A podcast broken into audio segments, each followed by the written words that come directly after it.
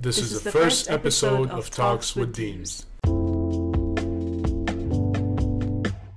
Hi, guys, and welcome to the first episode of Talks with Deems. Like I said in the introduction, this episode is going to be about Sudan. I will admit that this episode will be a bit different to what I've planned. It seems like a bit more of a history lesson, but it's very important, and we're going to start this one off strong. So, for those who don't know, Sudan is a Muslim country in Northeast Africa, home to 46 million people, myself included. What I'm going to speak about in this episode are the horrors that Sudan has gone through, the struggles that the people of Sudan have lived. But first, I'm going to speak about the resources within Sudan and the game that other parties are playing in competition for Sudan's resources.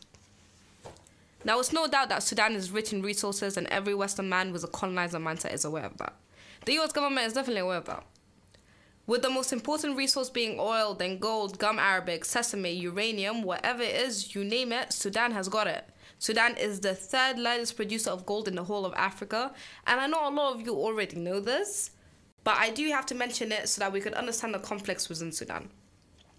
Now, the internet and the media will tell you that most of Sudan's resources are unexploited, but I personally do not believe that, and you shouldn't either, because most are exploited and the rest are well on their way to be exploited by the West, Middle Eastern countries, and just anyone who's greedy for money and resources. Now, take this into account when I talk about the civil war that's currently taking place there, because a war is never simply a war between two parties. Take into account the West playing the war, Middle Eastern countries playing the war, the exploitation of resources, and most importantly, the African leaders selling out their people for our white man's validation and money. Which I'll speak more about in the episode about Pan Africanism. Now, even though Sudan is rich in resources, Sudan is also rich with love. Sudan is not just a country that's going through it. Sudan is not just a country that's got a war right now. It's got this or got that. Sudan's a country that's rich with love, country that's rich with traditions and culture.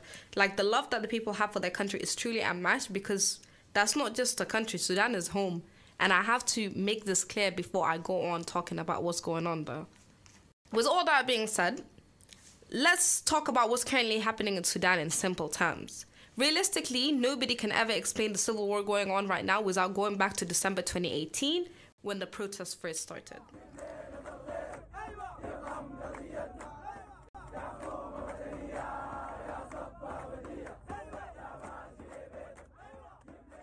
So, why were the people protesting? The people of Sudan were protesting due to the rising costs of living and deterioration of economic conditions at all levels of society. Everyone was being affected. There was a lack of petrol, there was a lack of bread, whatever it is, you name it, there was a lack of it. The people protested against Umar Bashir, the president who ruled for 30 years. Not one, not two, not three, 30 years. Imagine 30 years as a president, there were no elections, there were no nothing, he was just president. So, although these issues didn't heavily affect the capital of Sudan to the point where people had to start protesting until 2018, it affected a region within Sudan called Darfur from the very beginning of Umar Bashir's reign. People there are being killed daily, tortured, sexually assaulted. There's a genocide going on there right now. Unfortunately, I'm not going to speak too much on that in this episode because if we're being honest, it deserves its own episode. On April 11th, 2019, the former president was overthrown. He was overthrown by the RSF, which stands for the Rapid Support Forces, with the leader of the RSF being Hemeti, and then the army, also known as the SAF, with the leader being Burhan. Now, these two, with the help of other parties within the government, worked together to overthrow the former president and then formed a provisional government. Now, this day, when Umar Bashir was overthrown, was one of the happiest days for the people of Sudan. The people thought that they had democracy now, but the people were wrong. The people were wrong because they didn't realize that they replaced an evil with a greater evil. Because the militia should never be in the government, especially those who lack common sense and those who lack the necessary skills to run a country. So, when the people of Sudan realized that the demands were not met, the protests continued. Now, these protests went on for years, and contrary to what the media might want you to believe to justify what happens next, these protests were the most peaceful protests until June 3rd, 2019. On this day, which was also the last day of Ramadan, the day before Eid, so the people were fasting. Were the people were fasting and protesting. On this day, now watch the language that I use because the language that I use matters. On this day, the government massacred the peaceful protesters. They tortured, they sexually assaulted, and they murdered the protesters. All because the protesters wanted democracy. When this was happening, the government shut down the internet in the whole country. Nobody could call anyone within the country or outside the country. Now, these tactics used by governments are only used when they want to hide something. The government did this because they knew what they were doing was wrong. They knew that they were committing genocide. Why else would they want Sudan shut off from the world? They didn't want people to know what they were doing, but you know what? They were so careless. They were so careless because when this was going on, the Sudanese people in other countries had the backs of their people. Now, this is where Blue for Sudan, also known as Blue for Mattar, comes to play. So, the hashtag Blue for Sudan was a social media movement. It was a social media movement that started in 2019 after June 3rd and started with the martyr Mohammed Hashim Mattar. Mohammed Hashim Mattar was the kindest and most pure hearted person. He was one of the peaceful protesters of June 3rd. Now, he had the specific shade of blue on all his social media platforms as his profiles. Now you're gonna have to search up the specific shade of blue because I can't really show it to you guys. This is just a podcast, this is just my voice. But after he was martyred, people put this specific shade of blue as their profiles in a way to honor him. And it soon began a movement for all the martyrs and for the whole of Sudan. It was blue for Mattar and then it became blue for Sudan because it's for the whole of Sudan. So even though the government tried keeping everyone in the dark about Sudan, even though they had a plan, God is truly the greatest of planners. Now, after that, you'd think that the people of Sudan would stop protesting, but no. Their demands simply changed. Now they wanted justice for all the martyrs. Let's talk about the aftermath of June 3rd. To understand this, we need to understand who the men were that were working collectively within the government. Now, these men were Kabashi, Hemeti, Burhan, Yasser al Atta, and Ibrahim Jabir. These were the men who played the most important roles that affected Sudan. Collectively, they all worked together to massacre the peaceful protesters of June 3rd. Now, as mentioned before, this is when everything shifted and the demands of the people changed. The people wanted someone to take accountability, as all these men working within the government were silent regarding who was responsible. So back then they had everything to say. Now they're silent. Oh, I don't know who did it. Odd is what I'm gonna say. But in 2019, after June 3rd, Kabashi went on live news and basically confessed that him, the people who worked in the government together and had collective power before it was split into two, Hemeti, Burhan, Yasser al Ibrahim Jabir, and their dogs, the RSF and the SAF, were responsible for June 3rd.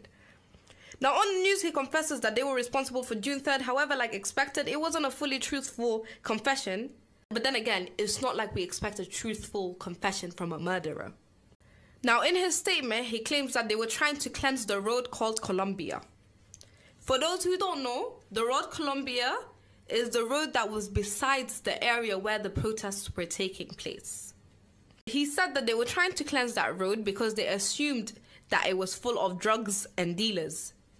Now, honestly, when I first heard his statement, there was nothing to do but laugh because honestly, guys, stupidity is real. It's real.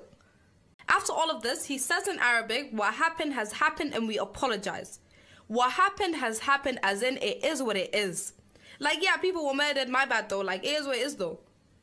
They were constantly feeding the people lies, expecting them to believe it. So this is when I ask, yeah, and have been asking since 2018. Where are international parties? Why is there a lack of action? If Sudan is in the Arab League, why are these wealthy Arab countries silent? Only thing they know how to do is fund the murder of thousands. What about the bordering African countries? What have they done besides make it difficult for Sudanese to enter their countries? Why do states pick and choose which international law to follow? One day it's no, states can't kill their own citizens. What? Another day it's yeah, whatever, let it be because states have a right to sovereignty. That's not our business. And you know what? The sad truth is that these states only think that genocide, massacres, ethnic cleansing is their business when they know they can benefit out of it. That is the only time that they will ever care about lives being lost. If they can benefit out of it, they're like, oh yeah, like, well, what can we do? That is the only time that they will ever care because people will only care about money and wealth and resources rather than actual lives being lost. And it's just history repeating itself over and over and over again.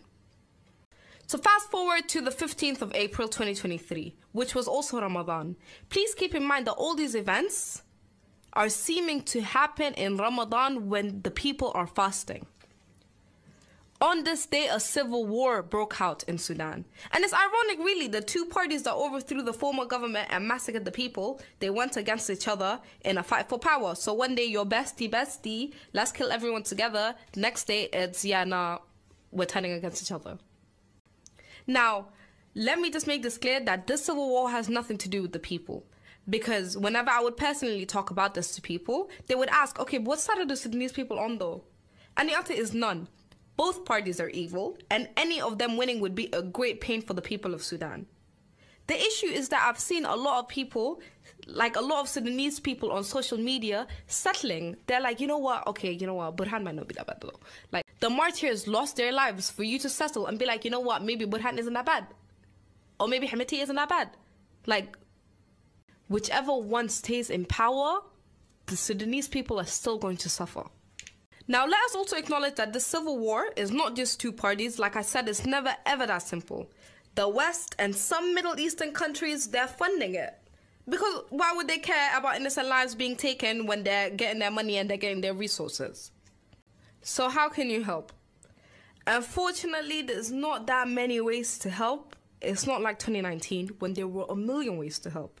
This is a completely different situation, and we can only hope that the war ends soon, as it's currently been going on for now almost eight months.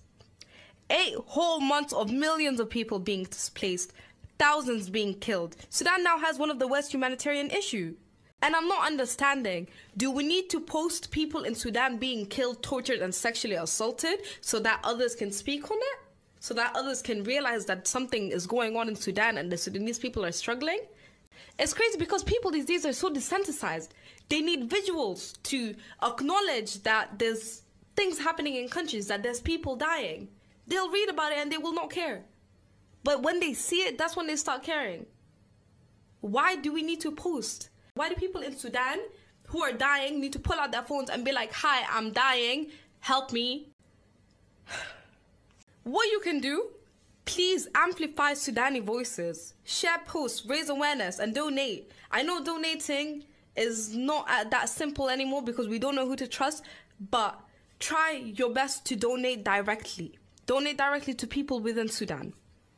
Like I mentioned earlier, Sudan isn't just a country going through it. When I tell you that Sudan is filled with love, I truly mean it. During the 2019 protests, the protesters would break their fast together, they'd wake each other up with singing. After June 3rd, the protesters would go around every single martyr's house and chant outside to the family of the martyrs, just to show the family that they stand in solidarity with them, reminding them that the blood of the martyrs did not go to waste. That is Sudan. And in those moments, everyone was family. And I wish I could explain it more, but those are situations, those are moments that you just you needed to have been there so you can truly understand the love that was there. And the sad truth is that Sudan has no one. Sudan has no one but the Sudanese people. Now, all of a sudden, people are waking up and speaking on the injustices happening in the world, but silent when it comes to Sudan and silent when it comes to other African countries. So, ending this podcast, I ask you Does a crime against humanity only exist when the victims are white and not African?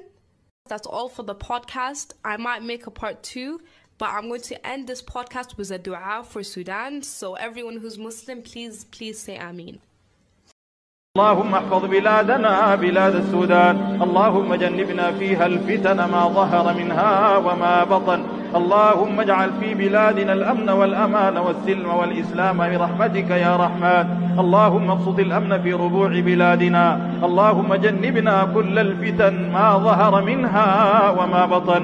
اللهم وحد كلمة أهل السودان على الحق. اللهم وحد كلمتنا. اللهم وحد كلمتنا. اللهم اجمع صفنا. اللهم من أرادنا وديننا وبلادنا بخير فأجر الخير على يديه. ومن أرادنا بغير ذلك فاجعل الدائرة عليه. اللهم بدل عسرنا يسرا. اللهم بدل عسرنا يسرا. اللهم بدل عسرنا يسرا. وهمنا فرجا. وهمنا فرجا. وهمنا فرجا برحمتك يا أرحم الراحمين.